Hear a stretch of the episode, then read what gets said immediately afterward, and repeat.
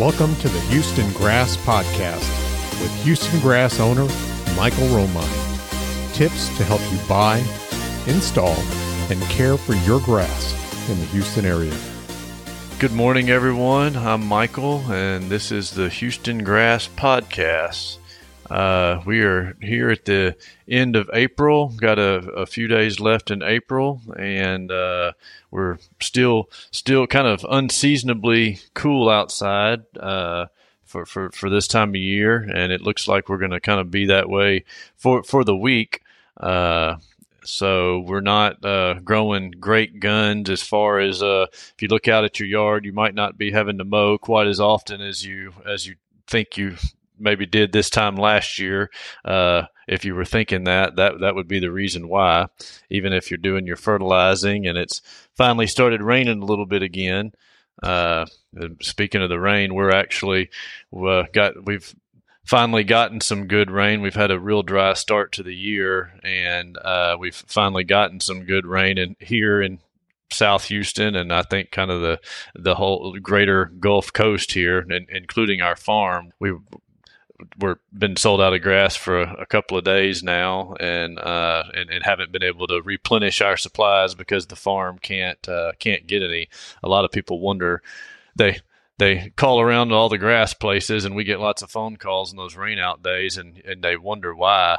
It's just because the uh, we, we, can't get grass from the farms when it rains like this. Uh, they can't put those big old heavy machines out in their fields and sometimes you can't even drive on their roads because it'll tear up their roads but you certainly can't put those machines out in the fields and uh, uh it, it, just ruts them up and makes a big old mess. It's really a, a fair weather sport that that the harvesting of the grass. Uh, you've got those forklifts and stuff out there that weigh ten or twelve thousand pounds or whatever, and they're they're uh, would kind of tear the place up if you if you got out there when it's wet. So that's the reason when we say we're rained out, that's what we're that's what we're referring to. So today is another one of those days and it's a beautiful day outside and we certainly wish we had it. Uh, everybody's looking for it but uh, that's just the way it is. So uh, I'd like to. We'll take a few topics here today. Uh, it, it, seems like we're getting lots of phone calls about uh, Palmetto St. Augustine in particular. Palmetto is our is our more shade tolerant uh, variety of St. Augustine.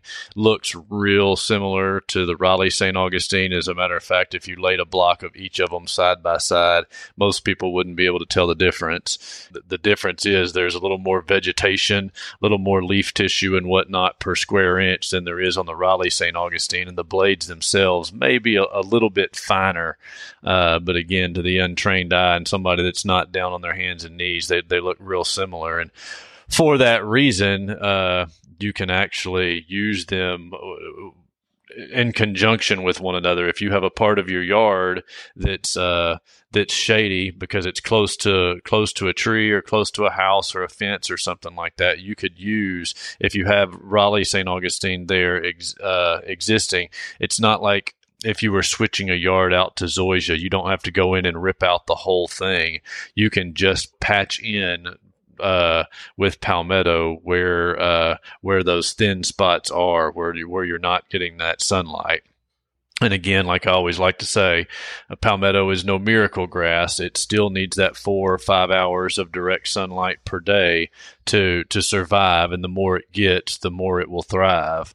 Whereas the regular Raleigh St. Augustine, I, I, I, say it needs uh, at least six or seven hours of direct sunlight per day uh, to to do its thing. So it's uh, not something that you can grow in a cave, but it definitely uh, has its place in those shadier spots in your yard, and uh, so that that does help with the affordability as well. Uh, the Palmetto St. Augustine is a little more expensive than the Raleigh St. Augustine, but again, we're not talking about having to take out a whole yard or something, you can you can lay these grasses right next to one another if you've just got uh, a few spots that need to be fixed up. And of course, this time of year is the only time of year that we sell Palmetto St. Augustine in the smaller quantities. Most of the year, we only sell it by the full pallet. But in the springtime, we've just kind of picked the end of the week to try to let everybody know hey, Thursday, Friday, Saturday, we try to get the Palmetto in, uh, get a couple of pallets of it, and have it to, to sell by the piece. Uh, whereas that's not something that we do the rest of the year because the demand's not there.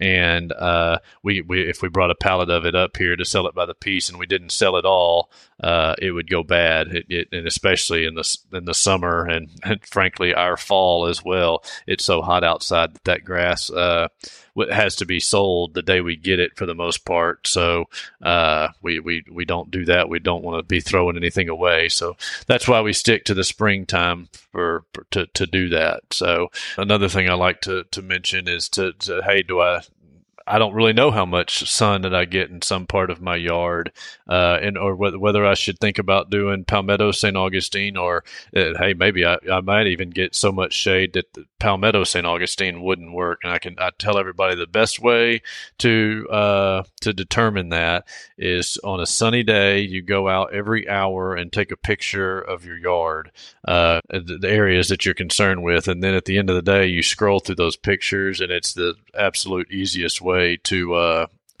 to to tell if you get that sunlight because a little bit of filtered sunlight here and there doesn't count. You've got to get that direct sunlight. You've got to get that four or five hours, and if you don't, you've got to uh, aggressively trim those trees and uh, uh, poke holes in that canopy and really uh, really take a lot of that uh, overhead shade away.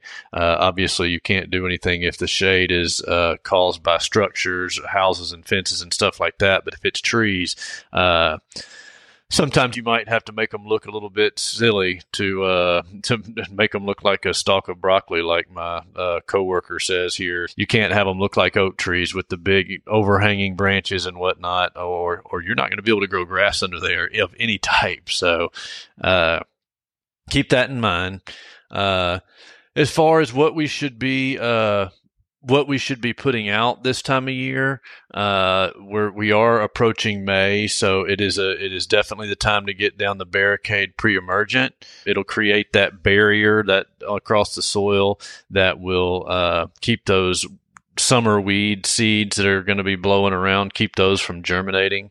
Uh, it's not going to get rid of any weeds that you have now. Uh, that's not what a pre-emergent is for. A pre-emergent, uh, it, it, like I said, it creates that barrier and uh, and keeps those weed seeds from from germinating and becoming becoming plants and uh, unsightly things in your yard. So May is definitely the time to get that out, and it's uh, uh, also the time to put down the super turf. We are past time. If you did not do a weed and feed already, it is getting too warm, too fast to to put be putting down either of the either of the Nitro-Phos uh, the either the uh, the purple bag with the atrazine in it or the teal bag with uh, the Trimec in it. We are past time to do that, so it's time to uh, put down the silver bag, which is the super turf that's got the slow release nitrogen in it, the 19410.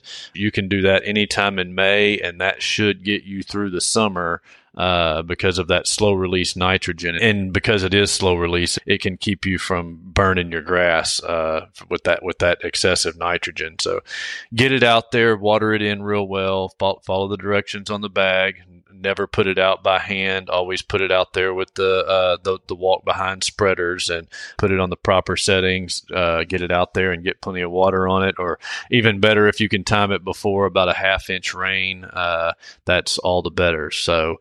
Uh, it's definitely get that the the barricade pre-emergent and the super turf down and keep mowing. We should be mowing once a week right now, at least, and we should be watering and getting that one inch of water per week, whether it's falling out of the sky or coming out of the irrigation, uh, the sprinklers or the hose or whatever. Uh, those are the things we need to be doing right now. Uh, another topic I'd like to talk about a little bit here is uh, the common Bermuda grass. Where we we get the phone calls. Uh, people people may not know the uh, the the name the common Bermuda grass, but common Bermuda grass is everywhere here in South Texas. Anywhere there is a uh, uh, an empty piece of dirt, whether it be in your flower bed or, or, or, wherever else, those those common Bermuda grass seeds are blowing around everywhere, and as it warms up here, they start to germinate. And uh, so if you have an unhealthy piece of your yard somewhere, like say there's a thin spot that's created from excess traffic or shade or whatever, as those weed seeds from that common Bermuda grass are blowing around, they'll they'll they'll set up shop there, and it's the it's the fine sort of grass that uh, sends out the long runners. That if you grab them, you can pull them up. They're kind of kind of thin, uh, and the only way to get rid of that stuff is with uh, glycophosphate or, or Roundup, uh, a non-selective herbicide. Uh, there is no weed and feed for it. There's nothing that's going to selectively pick that stuff out that I'm aware of anyway and get rid of it. At the farm, the way we get rid of it is these guys uh, line up shoulder to shoulder, uh, holding little wire flags in their hands. And as they walk along, when they see a little piece of it, they stick a flag in the ground, and then somebody comes behind them and sprays it with uh, the glycophosphate. Uh, so that that is really the only way to get rid of it out of your yard either. You've kind of got to spray the whole area give it uh, give it 10 14 days to die and then uh, remove that area and replace it with new grass. You definitely want to replace it with new grass. If you leave it bare dirt you're just going to see the same problem pop up again. So uh, that that is the only way to get rid of that common Bermuda grass. Pulling it up is fruitless. Uh, they, it's it's so prolific. want those little uh, runners and rhizomes that it has in the ground, it'll come back from those. So, uh, to my knowledge, that is the only way to uh, to to get rid of that. So, uh, keep that in mind as well that's kind of what I have here for, for today. Certainly give us a call. If you've got any questions, thank you for listening. Thank you for listening to the Houston Grass Podcast. We have more information on our website at houstonturfgrass.com.